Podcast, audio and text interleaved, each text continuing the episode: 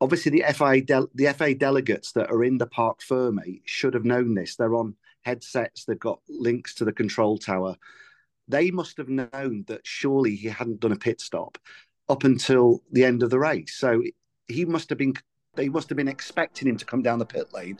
So what I can understand is why they let us go.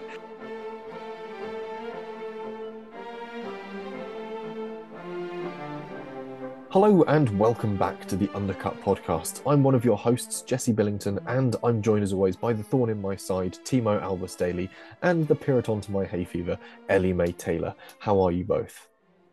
It's probably quite apt that you said Piriton because they've literally been getting me through the last week where I've had an allergic reaction still to my antibiotics. So Is that what we pinned it down to? Is the antibiotics?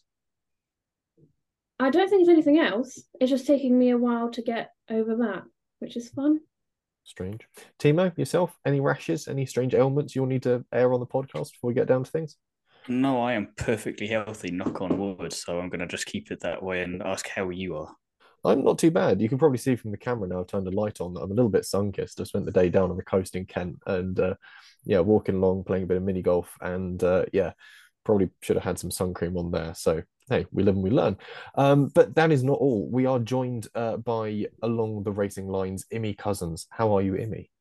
I'm really good, thank you. Literally just submitted my dissertation in the past about 40 minutes. So, oh, congratulations. Can we ask the subject? What's it on?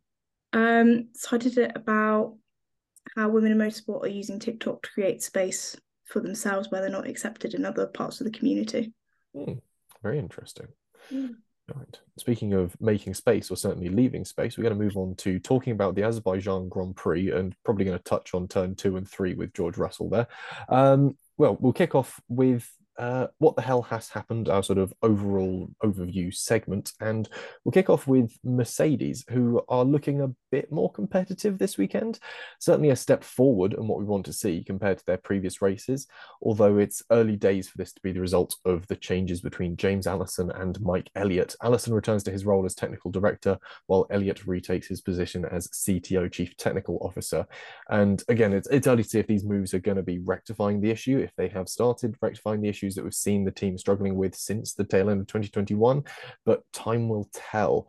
Um, the car looked, I don't say more, a bit more competitive this weekend, or possibly that was due to the fact that the Aston Martin looked a bit more draggy. It didn't really have the ability down the straights that we're anticipating.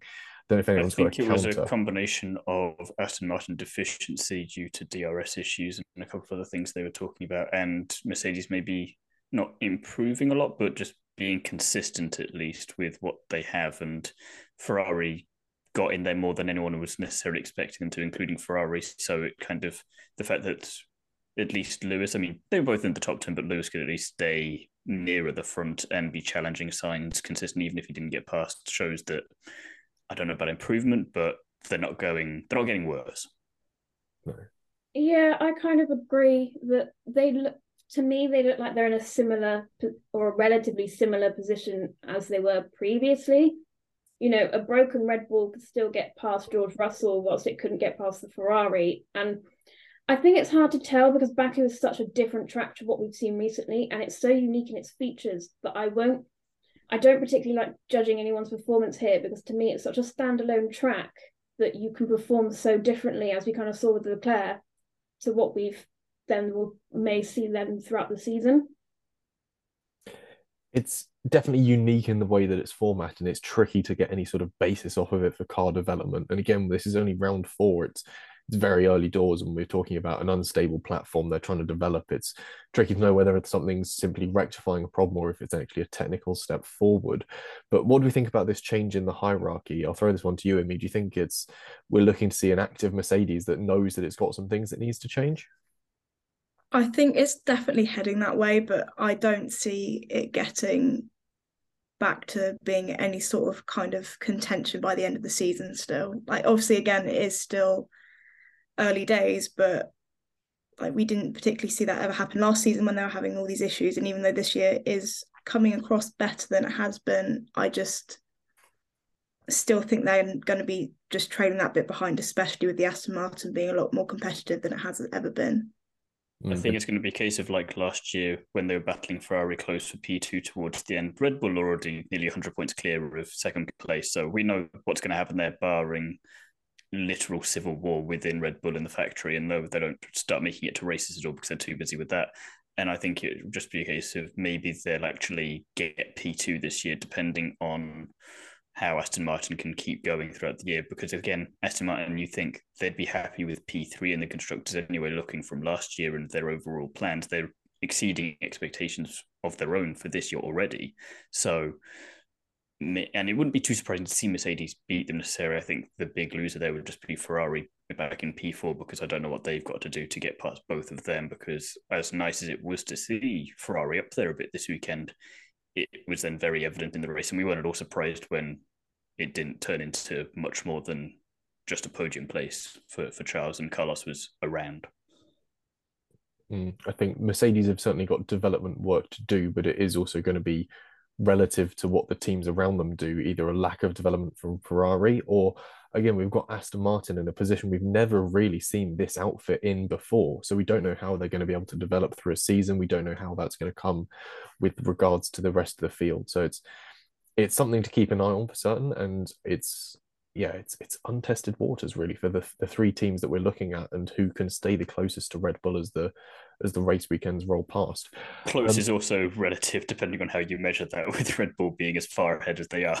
Yes, yeah, I know I mentioned this later on in my points. It's the fact that the gap between first and second points wise is the same point span, is a greater point span than it is from second through 10th.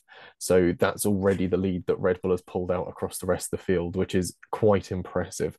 Um, I'll run through quickly some of the sort of general things that we saw across the weekend. Obviously, we had a new sprint setup, which overall, and again, these notes are all pretty much my thoughts on this one overall it works within reason. There's a greater onus on each track session as it either directly generates points or is strongly linked to ascertaining track position. It's either two qualifying sessions that are going to demand or set the grid or it is two literal racing periods which give you points across the weekend.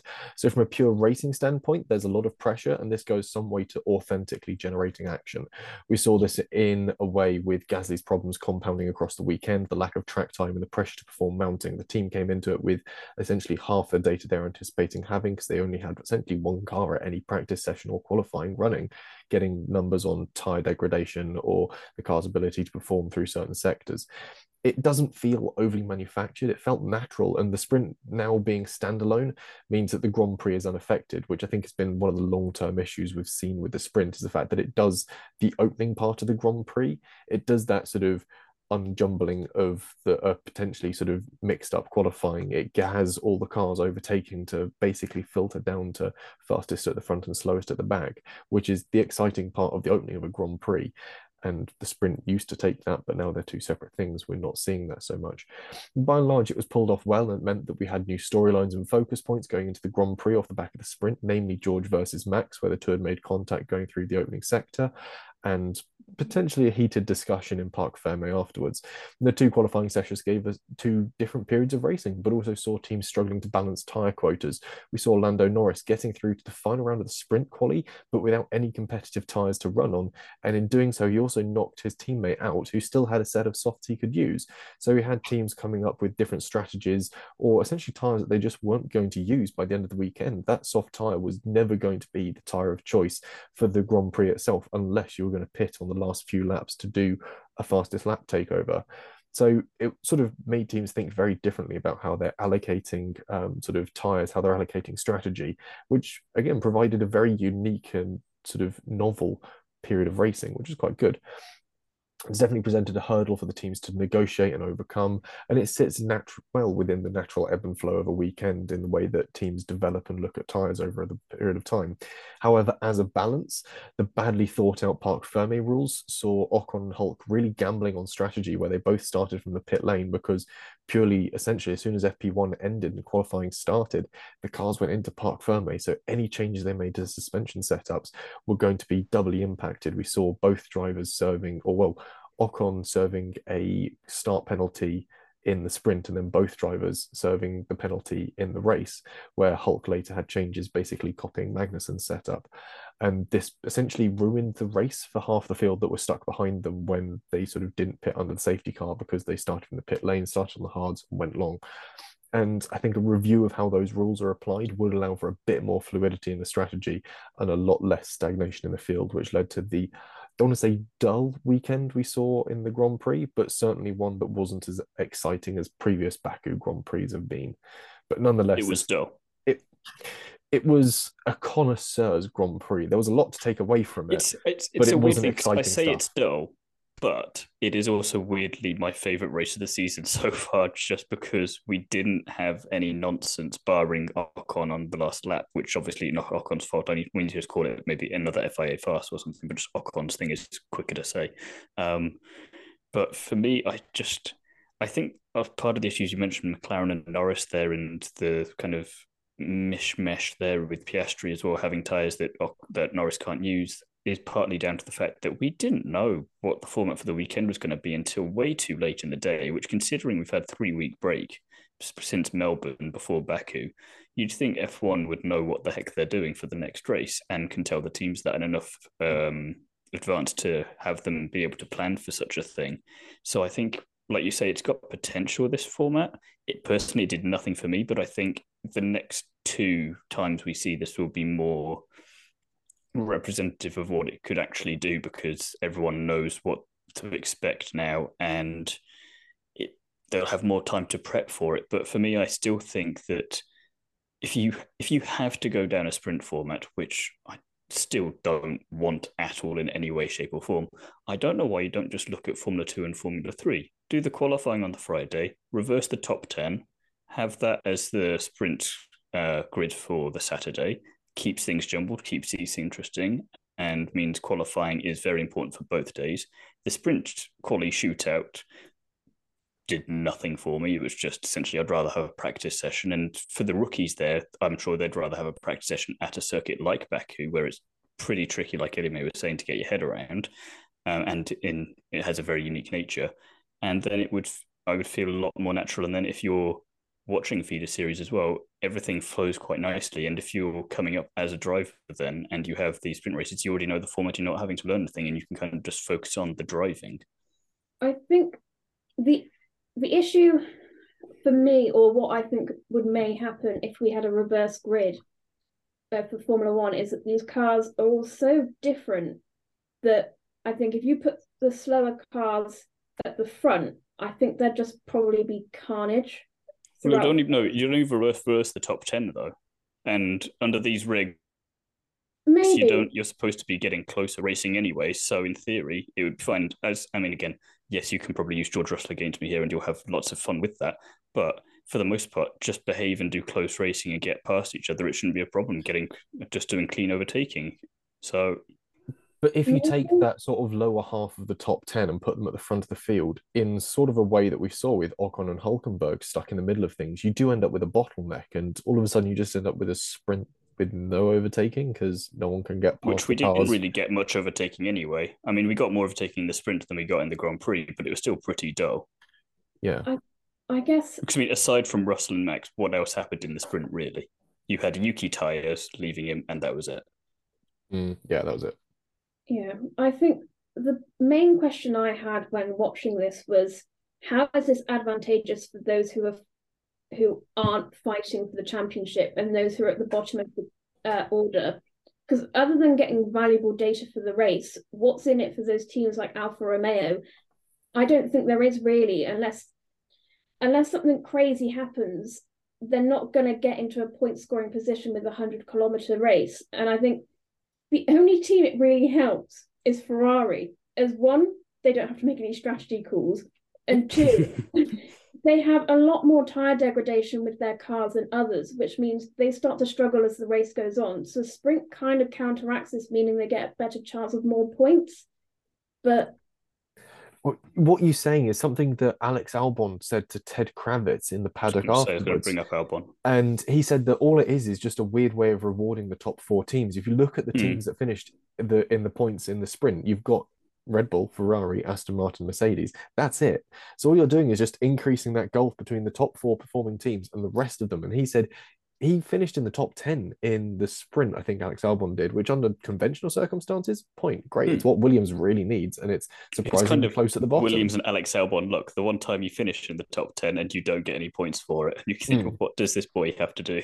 Yeah, it's it it's a very weird reward system. I think it should span across the whole of the top 10, but it should be a percentage of the points available, or, or there's arguably a better way of doing it that doesn't F2 and F3 just, format. Yeah, or that just works already. doesn't essentially overly advantage the top four teams that are already at a very clear advantage. And what did you make of it, Immy?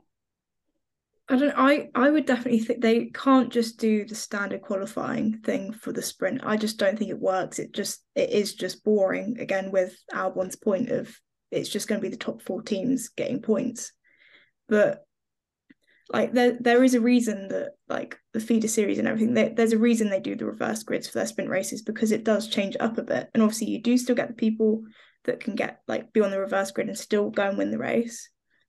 But then also you do get the races that are a lot more chaotic and there's just different people at the front.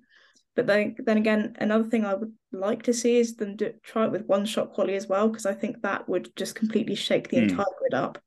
That it just so go make... full F2 and embrace and have a mandatory pit stop from one tyre compound to the other. Yeah. That it would just make it more interesting because now they have made it its own separate entity. Why not mess around with it? See, try to make it as exciting as possible because that was the idea of doing it in the first place was short, sharp entertainment for the fans that apparently can't watch an entire race. yeah the fans that aren't interested in the racing, as once was put by another pit podcast. um, yeah, uh, you yeah. Now it no longer impacts the setup of the Grand Prix. You might as well use it as a sort of sandbox mode for F1 and just say, what if we did this? What if we did this? It's hundred kilometers. It's not going to matter. It's such a small points haul. It's unlikely to change the overall standings in the season.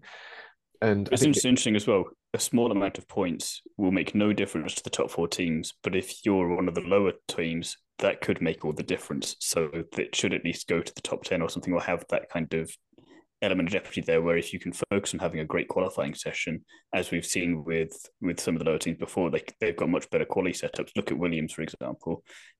Then if they can at least maintain that for the race or just go down a couple of positions, those couple of points come the end of the year could be extremely valuable. I mean, if you look at it at the moment, if you're Alfa Romeo, Alpine, or Haas, you're three teams split by two points. You've obviously got Alpine on eight, Haas on seven, and Alfa Romeo on six. If one of them is able to score a point in a sprint weekend, that all of a sudden pushes them up a, a position in the standings, and that's ultimately a huge reward come the end of the season because points mean money, and that's what every team needs going into another season. So it's there's a certain aspect of value to it, but I don't think it's being applied correctly. I'm just...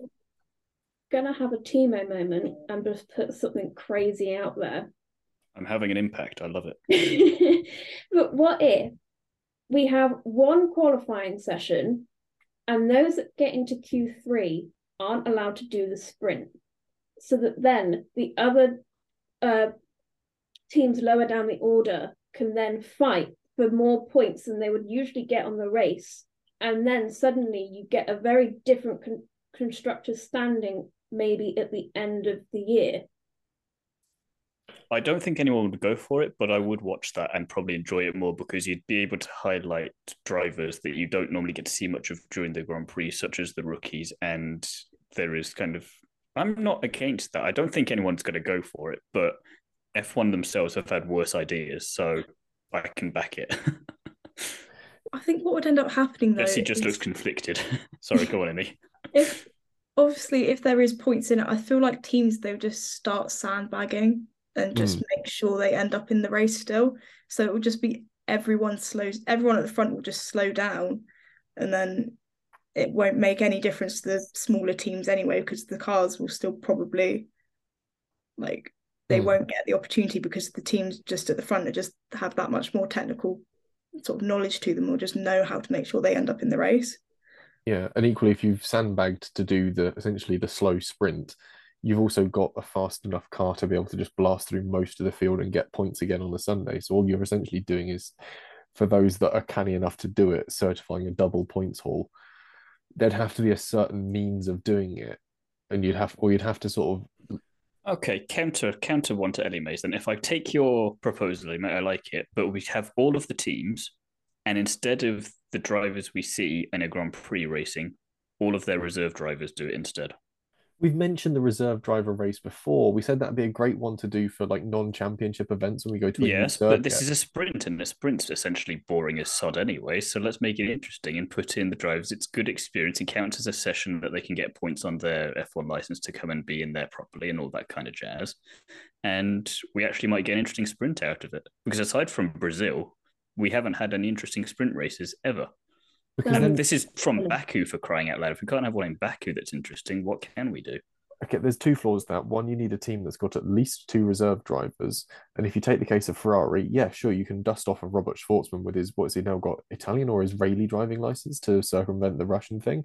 Um, and then you've got to go and try and pull Antonio Giovinazzi out of whatever LMP car you stuck him in to go and do Spa. Well, because there aren't any F2 drivers around that you could use instead. As long as they're in the academy, if they're an F2 or reserve driver, there you go. And every team's going to have enough of those to do that. It'd be expensive if a lot of them can. They've got a fitter Fittipaldi, and they've probably got another fitter Fittipaldi running around somewhere in F2 that they could use. I think they've only got the one. They literally have to literally well, they get the find, second. Well, they can get the, the, second one then. That'd go find the second one that's linked to Red Bull and drag him along and go, "You there? Come and get in a car that's not at all a." Oh yeah, because it's team. good racing Red, experience, Red and even Christian anyway. Horner would see that. No, Red Bull see? don't need him anyway because Nyck de Vries isn't doing very well, and they're already looking back at um. Oh, what's his face that they've stuck Ricciardo. in Super Formula? No, not Ricciardo. They wouldn't be sending Ricciardo to Liam Lawson. Liam Lawson. they're already there's already strong speculation that they're going to sort of pull Liam Lawson out of Super Formula sooner than he's expecting. Well, again, you're, you're saying this like they'll do any of this for the next sprint, and they wouldn't. But if we did that next year, for example, it gives everyone enough time to have enough drivers ready, and then they could do that, and it'd be interesting. And then Ellie May and I have had a nice compromise to make the sprints more interesting, and we can take great solace knowing that we can actually agree on something. It's just a wild thing. Anyway, back to the actual stuff that did happen. Um, Checo pulls off the double, aping Ollie Bearman in F2 and Marta Garcia in F1 Academy. It very much was a weekend for the double wins. Uh, Perez put in a drive that was very much needed from his perspective to sort of rein in Verstappen in the standings in the championship. And equally, Checo's street circuit prowess continues as he now trails Max by just six points. Which is very interesting, actually. All of a sudden, we've got this championship battle starting to emerge from a driver we didn't think was ever really going to cause one. It's the only driver who could cause one, though. Yeah, this season certainly. I'm all for it. I'm all for it, and I do hope that as it's early enough on in the season, they just let them race. I mean, we know how annoyed Max can get when he has to work for something and he can't just drive off into the distance. And particularly when Checo's involved, he's not going to necessarily help him. Cough Brazil last year, cough. Um, so I'm all for it. We need something interesting to happen this season up front, and we're not going to be able to get it from any other teams. So if we have to rely on Checo, then I'm suddenly an incredibly big fan of the Mexican Grand Prix. Hmm. I really want to praise Checo, and he did do a very good job. I'm not taking that away from him. I just can't but... help think he's got a little bit lucky. And I'm not saying he's very much due luck because he has had a lot of bad luck but Max couldn't fight him on Saturday due to the damage, so Perez had no one really hunting him down. And then on Sunday, he only got ahead due to pitting under the car. I'll definitely give him his due because Max wasn't hunting Checo down and he didn't really get near to be much of a threat.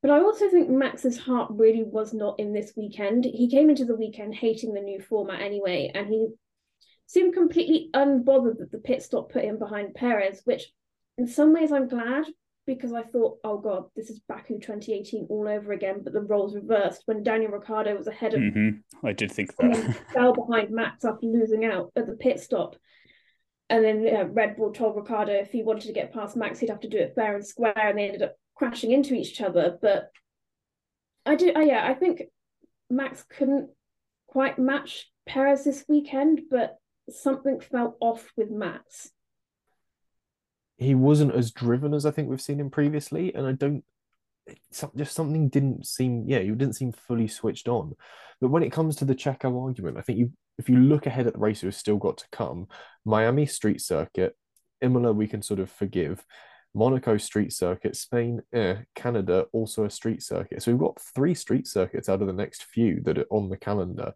And Checo does seem to have a genuine ability to get a lot closer to Max in those races. There's far more of a threat to Max early on than we're initially anticipating. And it'll be interesting to see if that sort of pattern of Checo Perez street circuit king can be sort of continued.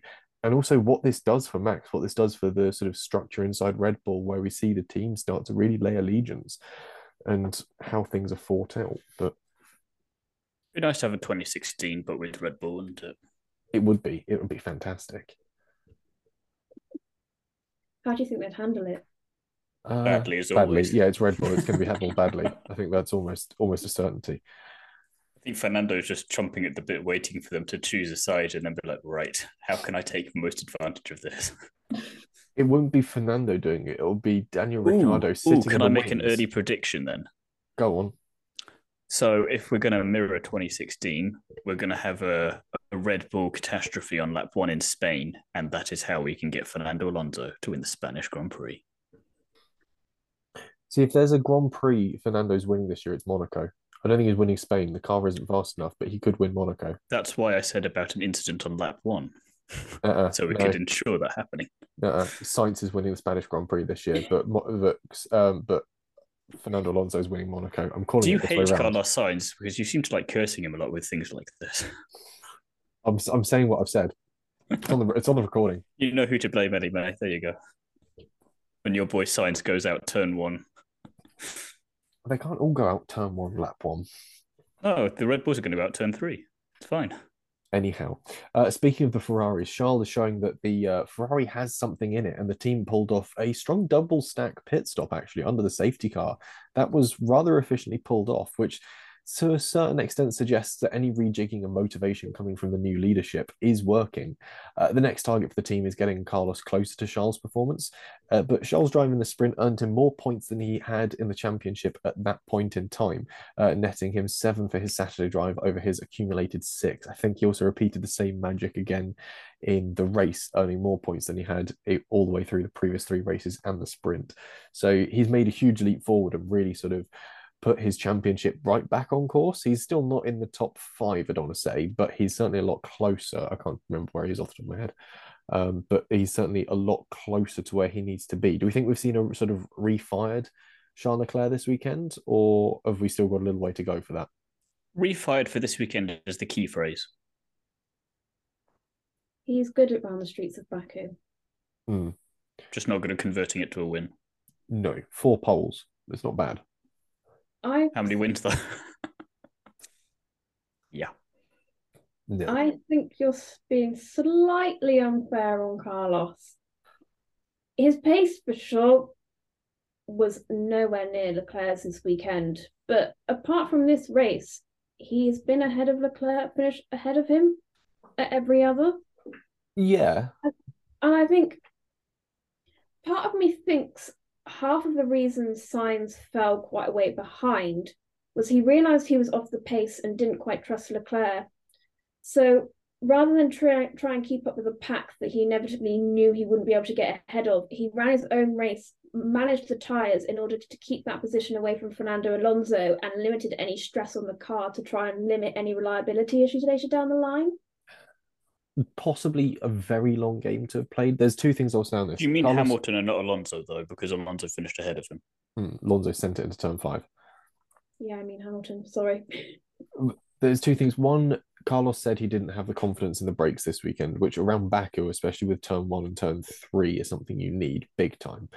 The other crucial thing, though, is at one point his race engineer said, "Okay, let's go hunting," and then we saw nothing of him. Like he didn't. So Hamilton him then. we but saw Hamilton hunt him down and close the gap, but then I think Hamilton realized that all he was going to do was just cook his tires and get close to the Ferrari, but not actually get to make that pass. And there was no net result from this sort of, come on, Carlos, do something. It's sort of like that that meme of a guy poking a rock with a stick and going, do something, and he did nothing, unfortunately. So especially when you've got this Ferrari all of a sudden appearing on the podium, it's tricky to look anywhere near as good as that when it's again that thing of your closest rival on track is your teammate. They're given the same machinery as you, you're expected to perform just as well. And I think that's this is the first weekend we've seen that sort of that turntable, as it were. It's still pretty much 3 1 to Carlos in the season, though.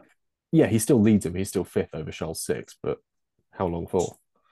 So resurgence from him, but in terms of consistency, I'll wait and see. Maybe around Canada we have this conversation again. Mm. Immy, thoughts on the Ferrari performance? I would say because obviously they bought upgrades or upgraded this weekend anyway. So that could definitely look at something as they looked at what they needed for Baku just to get sort of off the start line, as it were, just to pick up some points this weekend and one where it's before has been a reasonably chaotic race the past couple of seasons. So I think that it's definitely a good start, but again, it's going to take some time to see if they're actually doing something about it and if Charles is going to be consistently fighting for podiums again and again. Signs as well. Is he going to be able to fight for more podiums as well this season? It's it's going to take some more time than just this one sort of glint of hope at the moment that we've got.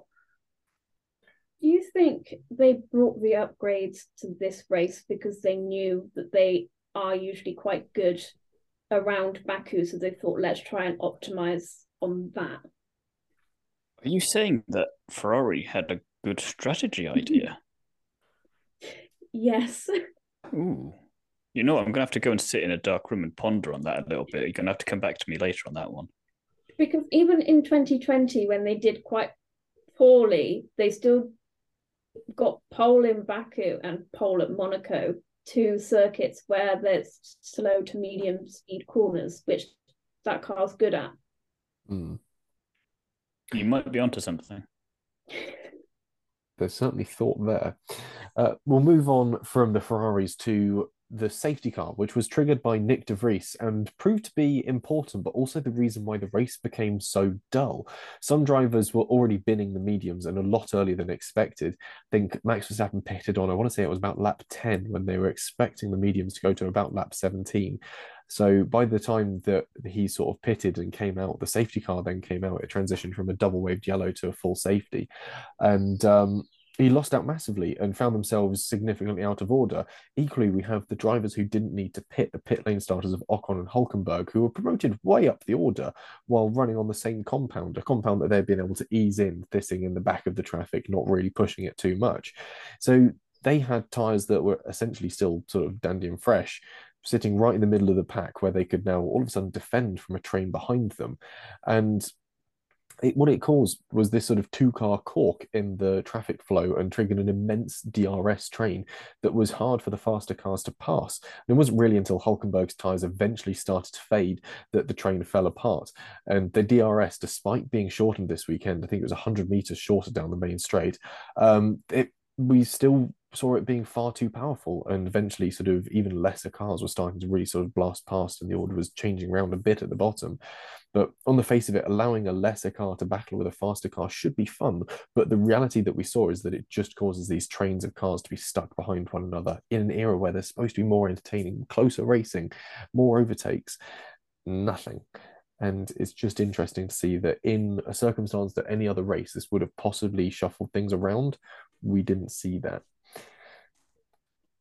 no, and I think as well it goes back slightly towards the sprint in the new format, at least with it, because of De Vries crashing. I think that was down to just lack of practice time for a rookie, and it's kind of you saw it with Sargent in qualifying, I think as well. It's a difficult track to to get to grips with, like you were saying earlier, May, and it's even if you are a world champion in another category, Baku's still Baku, and it's it's just unfortunate that I think with a bit more practice session, yeah, he may still have crashed, but I I think that uh, chance would have gone down a little bit. So it was a shame that had to be De Vries that was the one responsible for for changing the race like that. Um, the next thing we saw really unfolding on the circuit was towards the end of the race, lap 50. So still on the lead lap, Esteban Ocon has now got to finally get rid of his hard compound tires and change to a second compound to at least tick off that box of having run in an F1 race. So he goes into pit. And the problem is at this point, the FIA has started laying out the barriers for Parc Ferme and they've started sort of beckoning photographers, the stewards, the scrutineers through to start basically assembling Parc Ferme. And the problem is this also fills out pit lane entry, and this causes a huge problem because Esteban Ocon is now barreling towards them, expecting it to be a clear run to his pit box, a quick change, and out again. And that was not the case. So, to find out a bit more about what actually went down, um, I've turned to our man on the inside, long-standing Formula One photographer Mark Sutton, for the inside story. So, question is the sort of pit lane debacle, Esteban Ocon's pit stop on lap 50. Um, Yeah. It seems that the sort of floodgates been opened for media to come out into the fast lane of the pit area, and if FIA was Yeah. unaware there was still a pit stop about to happen. Well, from my point of view, so we did the race and we queue up at a gate which goes into Parc Ferme um, and goes across the pit lane. So for the sprint race the day before, we didn't leave until after the checkered flag, and that normally is the rule. So we were a bit surprised to go before the checkered flag, but sometimes that's a welcome thing to do because we can get a checkered flag picture. Obviously, we don't expect a car to come down the pit lane right at the end there. Um, we were talking about the fact that Ocon hadn't done a pit stop, even at, down at the first corner. My colleagues and I were talking. Um, from what I know and what I've heard is that obviously the FIA del- the FA delegates that are in the Parc Ferme should have known this. They're on headsets. They've got links to the control tower. They must have known that surely he hadn't done a pit stop up until the end of the race. So he must have been they must have been expecting him to come down the pit lane. So what, what I can understand is why they let us go.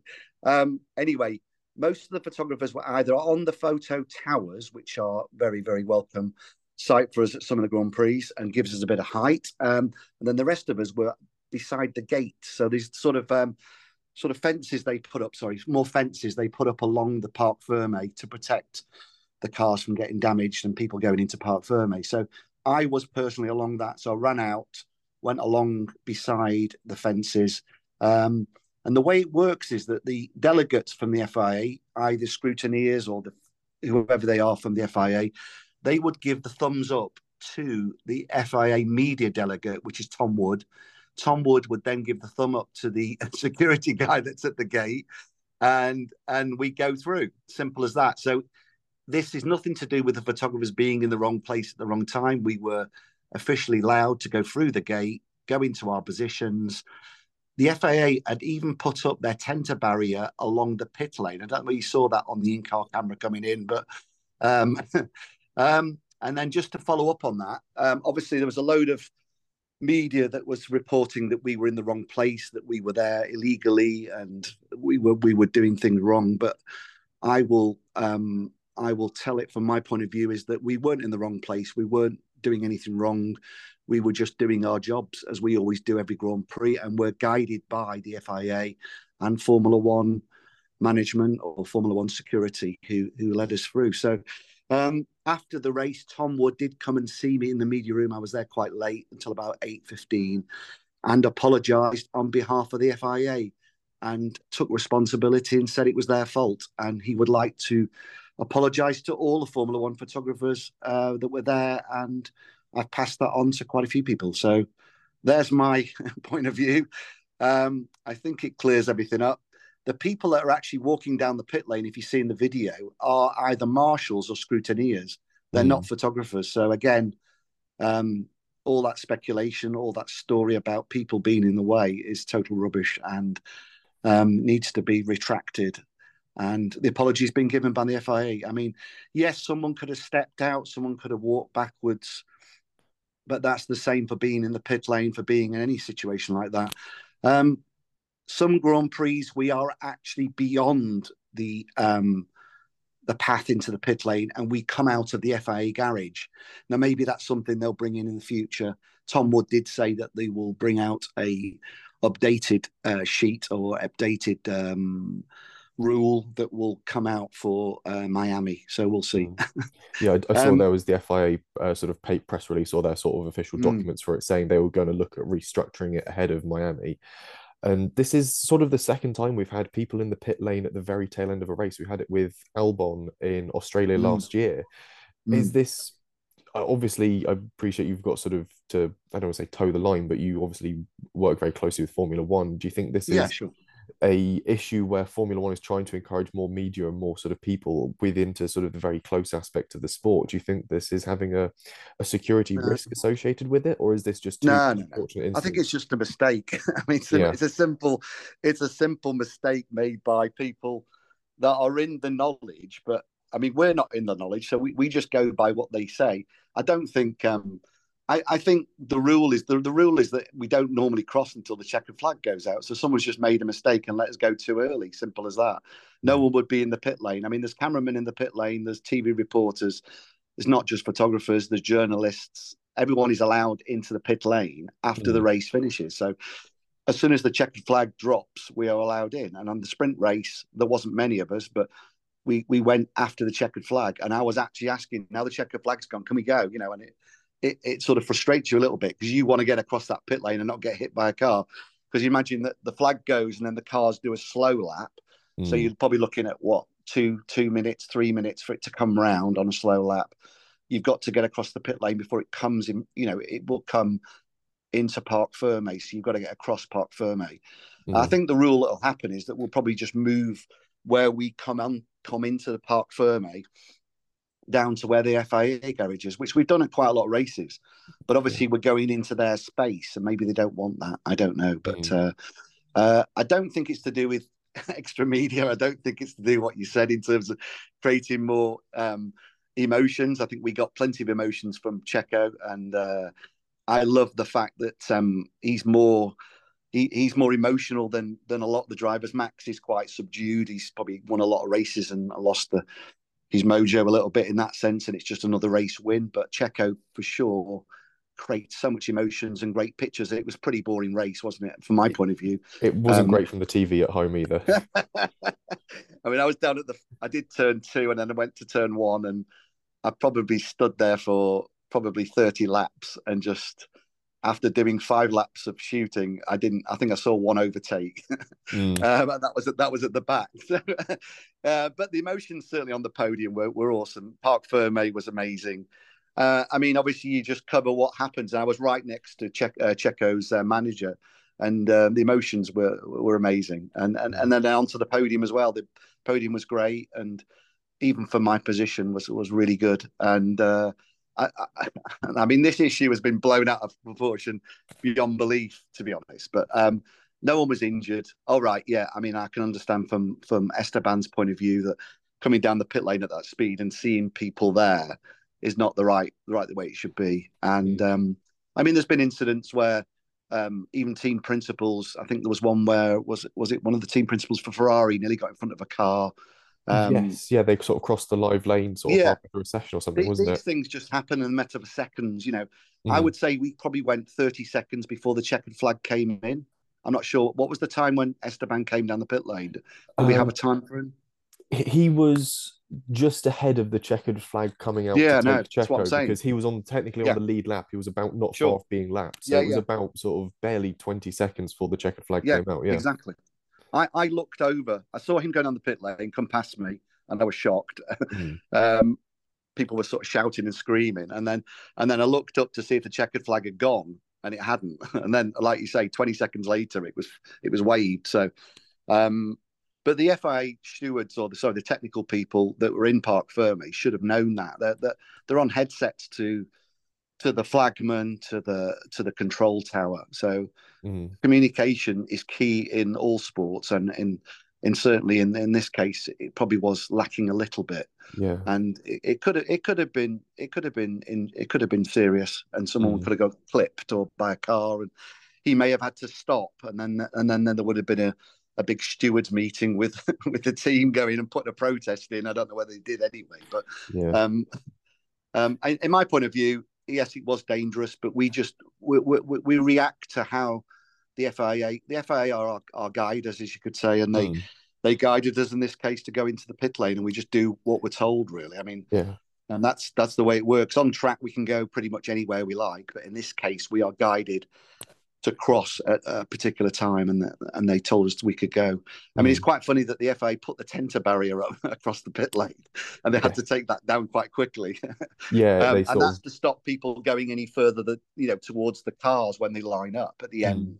That's more than anything. And uh, So yeah, uh, that's my point of view, and, and I think um, we have been, um, yeah, I, I don't think we did anything wrong, to be honest, from my point of view. Anyway, there will probably be more from Mark in later editions as we had a fairly good old chat this morning. Um, we'll move on to the one final piece that I sort of noted down after the race, which was the choice to use the softest compounds didn't bring the spice that Formula One, FIA, and Pirelli were really expecting. In reality, it just drove most drivers to do a one stop strategy, or in the case of Ocon, a non stop. I think this is really a case of sometimes the softest tyre does not provide the best racing. I was more worried about tyre blowouts at the end because I was thinking the same thing. Mm. I mean, Ocon had done essentially 50 laps on those tyres, plus a lap to the grid, plus, and a few of them were under safety car, admittedly, but it's an awful lot of distance to be putting into those tyres on a circuit that has a record for really tearing into them. So I think maybe it didn't happen because no one was pushing, because everyone was on the same strategy. Everyone was struggling pretty much the same. So we just saw nothing happen. Yeah, it was very Australia-esque in that way, in that they all got to pit under a safety car or red flag in that instance and just coast essentially, and no one has to push at all or anything, and everyone's just kind of happy with their lot. Mm. Although to a certain extent, Pete drivers were pushing. I mean, we saw both Max and Checo at points touching the walls coming through the top section, and there were sure, but it wasn't for like a sustained amount of time. And I think it was kind of a measured amount of push and then hold back and maintain position and then we'll try it again a little bit. It was not constant and constant, constant. Mm, I think this is possibly something that was just between Max and Checo, with Max trying to chase down Checo. They were pushing through that sort of top sector of the circuit. And they said afterwards, they were both sort of showing each other their cars and pointing at the rims and the sidewalls of the tyres where you could see they'd been sort of brushed against walls and things.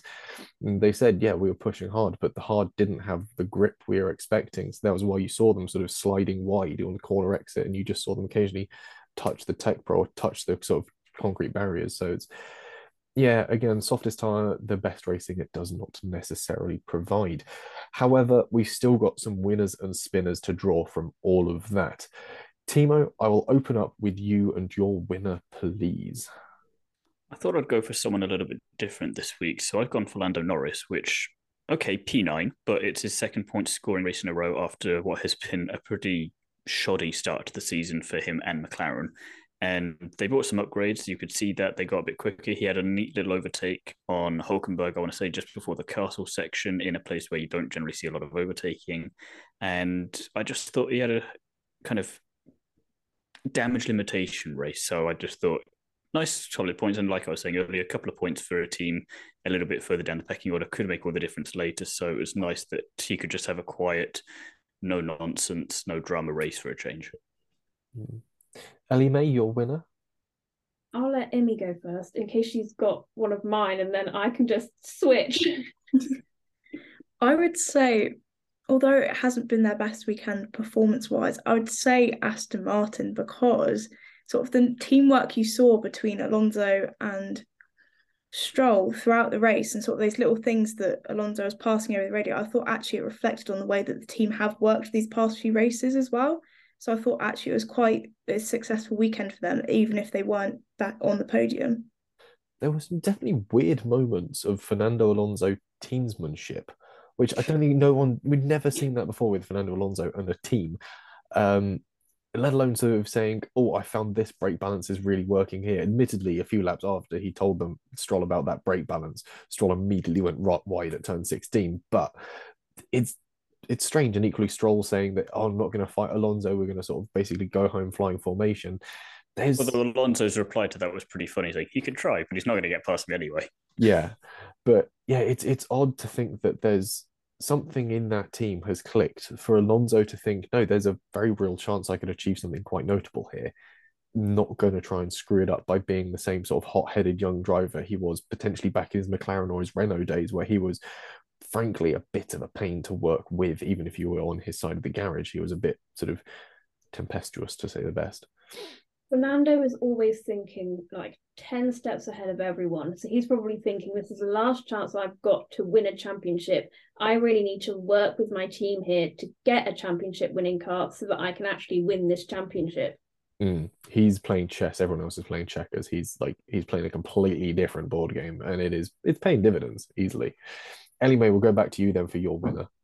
Yes, it wasn't the same. But uh, anyway, uh, I think Leclerc, he had a really strong weekend. Obviously, took pole in both qualifying and the sprint shootout, making the first non Red Bull driver this season to do that. And then he went on to have two very good races. Obviously, I've said earlier on, it's hard to tell whether Ferrari are improving due to Baku being such a unique circuit. But I think one thing's for sure, Leclerc really optimized on what he could this weekend and got the best out of that car. There was def- he definitely drew a lot more from it than I think people were expecting, and he he looked on a far better form than had been previously. So certainly deserving. I think I've gone pretty pretty straight down the middle with my winner. I've gone for Perez. I think the fact that he's he came into this weekend, I don't want to say an underdog, but everyone sort of knows he likes a street circuit and to come back out fighting and really show that he's got a lot sort of a lot of fire behind him is what we want to see. So it's nice to see that he's possibly going to shake up this season and give us a bit of spice that we anticipate or really could do with. So I'm all, I'm all on the Perez hype train here. Meanwhile, opposite side of the scale, our spinners from the weekend, drivers or teams or people rather that we feel have done less favourably. Um, Thiemo, will again start with you. I've got to go for Alfa Romeo this weekend. I mean, they've had a little bit of a shoddy season so far, but this weekend really took the biscuit, really. And Zhou retiring, I'm pretty sure that wasn't great for him. And he was doing all right up to that point, but it wasn't anything particularly to write home about. And then Bottas on this strategy, I'd say, in questionable circumstances because I'm not entirely sure what it was, but it didn't work. I mean, I get that you've got to try something, but three stops. I suppose you were just hoping Baku was going to be Baku, but ever since the new regulations have kicked in, Baku's been very uncharacteristically dull. So it just didn't come through for them. And it was just kind of a woeful weekend overall for them. And it's I'm hoping maybe it's a reverse of last year and they have a terrible first half and then they come back and really have a good second half. But it just kind of there, there doesn't seem to be anything working there at the moment. They're just kind of they're there, and it was just very unfortunate to see because we know Zhou's a good driver from his F two days and from some glimpses we saw from last year, and we know what Bottas can do even when the car isn't great. So it was just very messy weekend and just very unfortunate because we like to see drivers doing well, and it was and you can't really blame it on them or the car. It was just a bit of everything, and it was just very. Eh, Mm, I mean, arguably, Alfa Romeo should be having a better season this year because they're not going to get Latifi, as they famously pointed out last season. Um, Ellie-May, your spinner, or do we fancy going to Immy first? Who, which way do you want to take the gamble? Who's picked something the other one might have picked? I picked Alpine. Is that the same? I'll let you go first. so, Alpine that just they just it wasn't their weekend. Obviously, had the issues. Having a lot of that. yeah, it was their issues on Friday. Obviously, Gasly's car didn't exactly do a lot apart from cause some nice pictures as I saw on Twitter. But um yeah, and I think I saw someone say that Netflix are were actually with them this weekend. So this might have just been another rendition of the Netflix curse, and we'll see. It very nicely dramatized next year, but obviously Gasly had issues, and then there's Ocon having to start from the pit lane, and then whilst his race was quite good, having to then pit right at the end of the race just put him right back down order. So just it wasn't their weekend. Mm. I think Ocon's defense through the race was pretty decent. The fact that he was able to hold off Hulkenberg, and even once Hulkenberg dropped off, he didn't make it easy for other people coming past him, even on those worn hards. So he wasn't doing badly, but yeah, things went from bad Again, to nothing worse. against so- Hulkenberg there, but he shouldn't have been fighting him anyway. He should have been further up the grid. Hmm, ideally, but that seems to be this weird concept you have that Hulkenberg should be sort of a world champion four times over. But um, no, not me. That's Ellie May, but I'm just more thinking from a Haas perspective and then Alpine of how they've been doing over the last couple of years. Alpine have been on this upwards trajectory, and then this year they've kind of forgot to take that step up, and they've just kind of been. It's kind of like preseason testing has defined their season so far. They're just like, we don't know, but it's not good. It's not awful, but it's just they're they're there. Yeah, the capacity for that Alpine seems to pinball between a surprising amount of like really good bits and then it just sort of shits its gearbox and catches fire. Like they seem to have nothing in the middle. It's either great or bollocks, it's on fire again. And there is nothing in the middle, which is really annoying if you want to be an Alpine fan because it's either oh we're doing well, ah fire extinguishers out again. And that's which is it's it's a tricky way to be an F1 fan. It's something as a Ferrari fan you get used to after a while. I'll say that much. But so Ellie May, have you got a different spinner that you'd be able to throw in, or you do you want to simply concur that being an Alpine fan is terrible, especially after two race weekends where they've been pointless? I will concur that being an Alpine fan is terrible right now. I mean, we should have seen it coming as Gasly is in that team, and sprints are not his friend. I don't think I've seen him be successful in a single sprint race or just the whole weekend of a sprint in general. And as Immy was saying, obviously he crashed out in qualifying, was then only 19th in the sprint shootout, and Ocon wasn't that much further up, was what 12th in quali and 13th in the sprint which ultimately didn't even matter because he started on the in the pit lane for both of them. And both of them just really, I think, just had a lackluster sprint and race, with Gasly being only one of two drivers to pit three times during that race, meaning he kept just falling down the order and almost fighting Bottas for last position. And it all really, the pack was so tightly bunched together because of his teammate Ocon, because he started on the hard tire and was waiting for that opportunity. I can't say it because of my Invisalign. Opportunity. what opportunistic moment to pit, which obviously never ultimately happened, and then led to that last lap carnage. Hmm. Uh, meanwhile, I've gone for again a fairly obvious spinner, De Vries, and yes, he's we he's a world champion in a different single seater class of racing, but he's been a world champion in Formula Two. He is a fantastic driver by every other measure. And we're just seeing some very sort of sloppy mistakes that you'd potentially be expecting to see from other drivers that are often regarded as sort of more pay drivers, not someone who came into F1 off a huge high. Really, everyone sort of had this stunning image of him coming out the back of Monza last year, where he drove the wheels off that Williams, bagged some points, and everyone went, geez, that's not bad. Give him an F1 seat. And then all of a sudden, we're seeing potentially the problem that that's caused. He's not had a conventional path to F1, and potentially that's coming back to bite him in the ass. Potentially, I think the def- in e... defense for him, it's the whole thing there of rookie, only the fourth race, three weeks out of the car due to the big break, coup, and a difficult to drive car. And Yuki obviously will look better against him because he's just more experienced and knows how to drive a terrible car at this point. So I'm not saying that your criticisms are not valid, but I also think it's potentially a little bit harsh to do. If he's still doing this in Singapore and Japan, then I will throw the chair at him with you as well.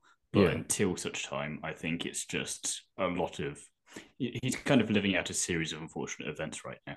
Mm-hmm. Consider this then more one of the undercut podcasts, sort of kick up tough the backsides. You should, yeah, the tough love strategies that we seem to love employing in our spinners sections. Let's watch him win the Miami Grand Prix now.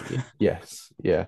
Um, we've got some other drivers that are worth mention. I know we've already touched on Yuki Tsunoda, who just sort of had a bit of a middling weekend, but again brought home some points for the team in the main race. So not all bad really, and again proving that the AlphaTauri can do things but it's certainly nowhere near as competent a car as that sort of Alpha Tauri Toro Rosso has been in previous years, where they've been where they obviously had that Gasly win, where previous years they've had podiums here and there and they've had top five finishes.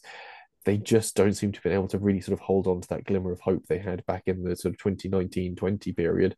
And it's it's not looking great. But yeah, for Yuki to be able to extract points from it, I think it's pretty solid. Unless anyone's got a complete counter to my idea. No, I think sprint aside where he obviously crashed, which left us left me quite amused as that tire was following him down the hill. Um, and then when he came out after he pitted and that car was going sideways down the straights. But other than that, did you did you see the um, Max Verstappen meme that they did with Yuki in his tire? Yes, yeah. Max, the Yuki in his car is Jos Verstappen, and Max is simply the tire being left behind. Yeah, yeah, yeah. that Max made me Verstappen at a petrol station iconic. Absolutely love it. But yeah, the fact that they sent him out in a car that clearly probably had cracked rear suspension. So the whole thing was like a the one shopping trolley you avoid when you go to Tesco's because it's just going sideways the entire time. And yeah, if anything, it's impressive he managed to get it round the circuit without binning it, especially given the fact that it's crabbing, so it's significantly wider now. It's on the diagonal to get it through that castle section without touching the walls again. It's like the best version of like the wire game you could have possibly imagined playing, just with a several million pound Formula One car. Um, equally, Ocon, I think, is definitely a driver worth a mention. He held onto his tires a lot better than Hulkenberg did, and somehow didn't kill 30 people on pit entry. Um, so, yeah, credit to him there for at least awareness and simply not group being himself into a crowd of people. Um, and then I definitely want to give a nod to Oscar Piastri. Not that far off Lando Norris across the weekend, all things considered. Pretty good pace, pretty good driving. And that's really good considering he's down three kilos at the moment because he can't keep down food or water because he's had an incredible bout of food poisoning.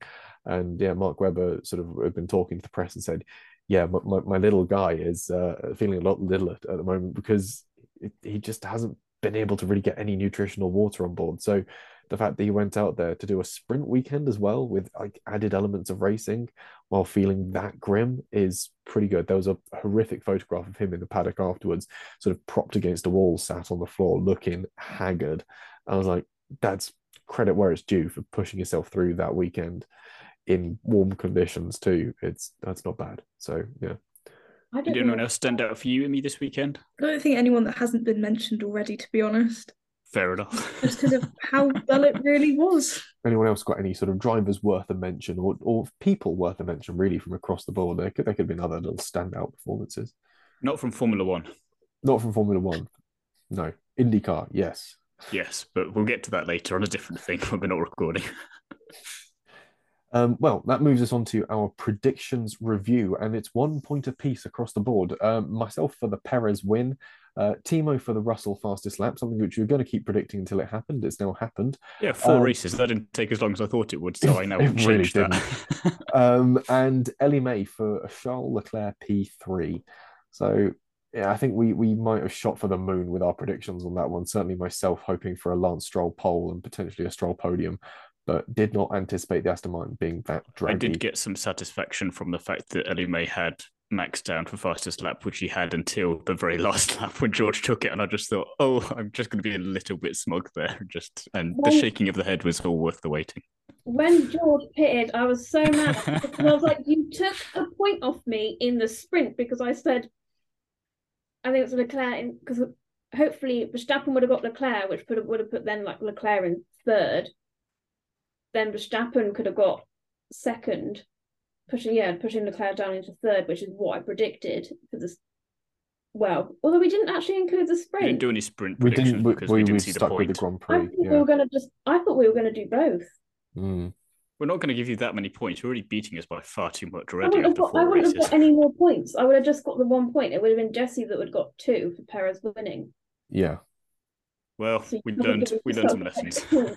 Yeah, I mean, you'll berate. Well, Thiemo berated me for saying that my madcap prediction of five retirements wasn't crazy. I was enough. I was hoping that 2022 was a blip in Baku history and that we weren't going to have another dull race two years in a row. So that was I admit on me for expecting something of Baku, but there we go. Except five cars did retire in 2022. Yeah, well, we weren't predicting that last year, so that's too bad. yeah. Anyway, we'll move on to constructors countdown.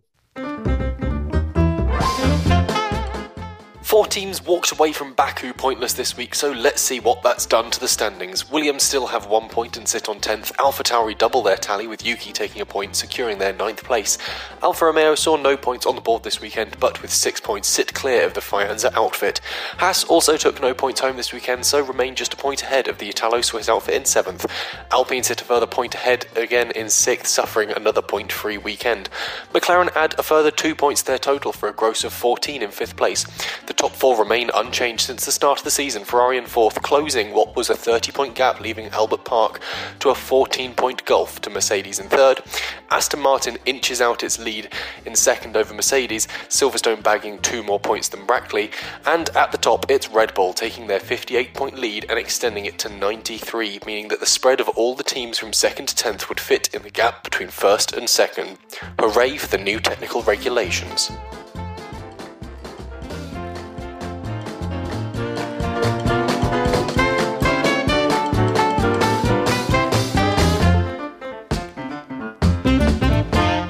Next, we have our F1 fantasy review. We're running our F1 fantasy league this season, and it's been a pretty little packed one, actually.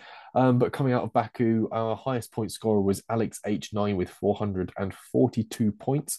Then his second team really mopped up with 431, and regular top end finisher at Francisco Roads 1 came third with 384.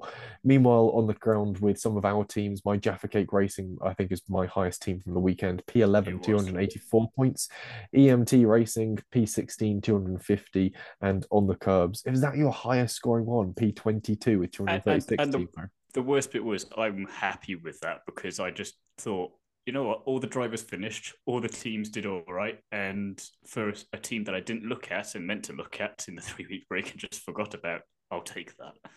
Oof, I think. I've, I think I've got both Bottas and De Vries in my team, so I'm thinking I That might would take explain them out. you. Mm, I might take them out. Mm, I know that some of mine were sort of somewhat hampered by a few bum choices, to say the least. Um, overall, it's at Francisco Roads 1 out in front with 1,330 points. Alex H9 V2 in second with 1,328, and ah, etc. in third with 1,301. It's written A with then loads of G's after it. I assume whoever's name that is is supposed to be like an ah, just sort of scream of pain. Um, EMT Probably Ferrari fan. Quite likely. Um, EMT Racing moves down to P9, 1,051 points overall. Jaffa Cake Racing stays on P11 uh, with 922 points, yet to crack the 1,000 point mark. And uh, On the Kerbs moves down to P18, 822 points. Then you've included BRT Yamaha down in from in P31 of 33 with 473 points. I'm not doing well. I think- 200 points clear of the next one down. So I think you're safe with P31 for now. I- Those I- please subscribers last with about 260 points or something silly. Yeah, I know that the ones at the bottom are like two of the podcast ones. It's um Experiment Underdog, which is Ellie May's one, which is like all the underdogs, which Ah. overtook this weekend. Um Wow. uh, Please subscribe. please subscribe, which now dropped to the bottom on 223. So really going well there. Um still. We'll see how things progress in Miami, which is up next. And that sort of wraps up neatly all we've got time for on this week's episode. Uh, join us again soon when we'll be reviewing the feeder series action from Azerbaijan, as well as looking ahead to the first of three rounds in the United States of America. In the meantime, Thiemo, where can you be found? You can find me over on Is It Fast, On the Kerbs, the Nitro RX podcast, Paddock Sorority, and of course, Instagram. Lovely. Immy, whereabouts can we find you? I can be found over along the racing line and also over on the Motormouth podcast as well. Lovely. Ellie May, where can the people find you? You can find me creating the graphics for Instagram or over on our TikTok. Beautiful. And in the meantime, you can find me on Instagram and Twitter as at Jesse on Cars. Uh, You can also find the podcast. We're over on Twitter as well, and we've already mentioned Instagram. And moreover, I can be found writing for Classic Car Weekly. By the time this comes out, there will be a new issue out where you can enjoy the latest installment of my life with my classic MG.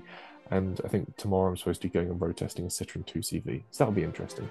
Don't roll it down any hills. I won't, but it is the 007 edition, so it would be That's good. why if- I'm warning you. Don't roll Yeah. it down any hills. Anyway, that's all we've got time for this week. I've got to go and drive a very old Citroen, and we've got to go and get ready for the Miami Grand Prix.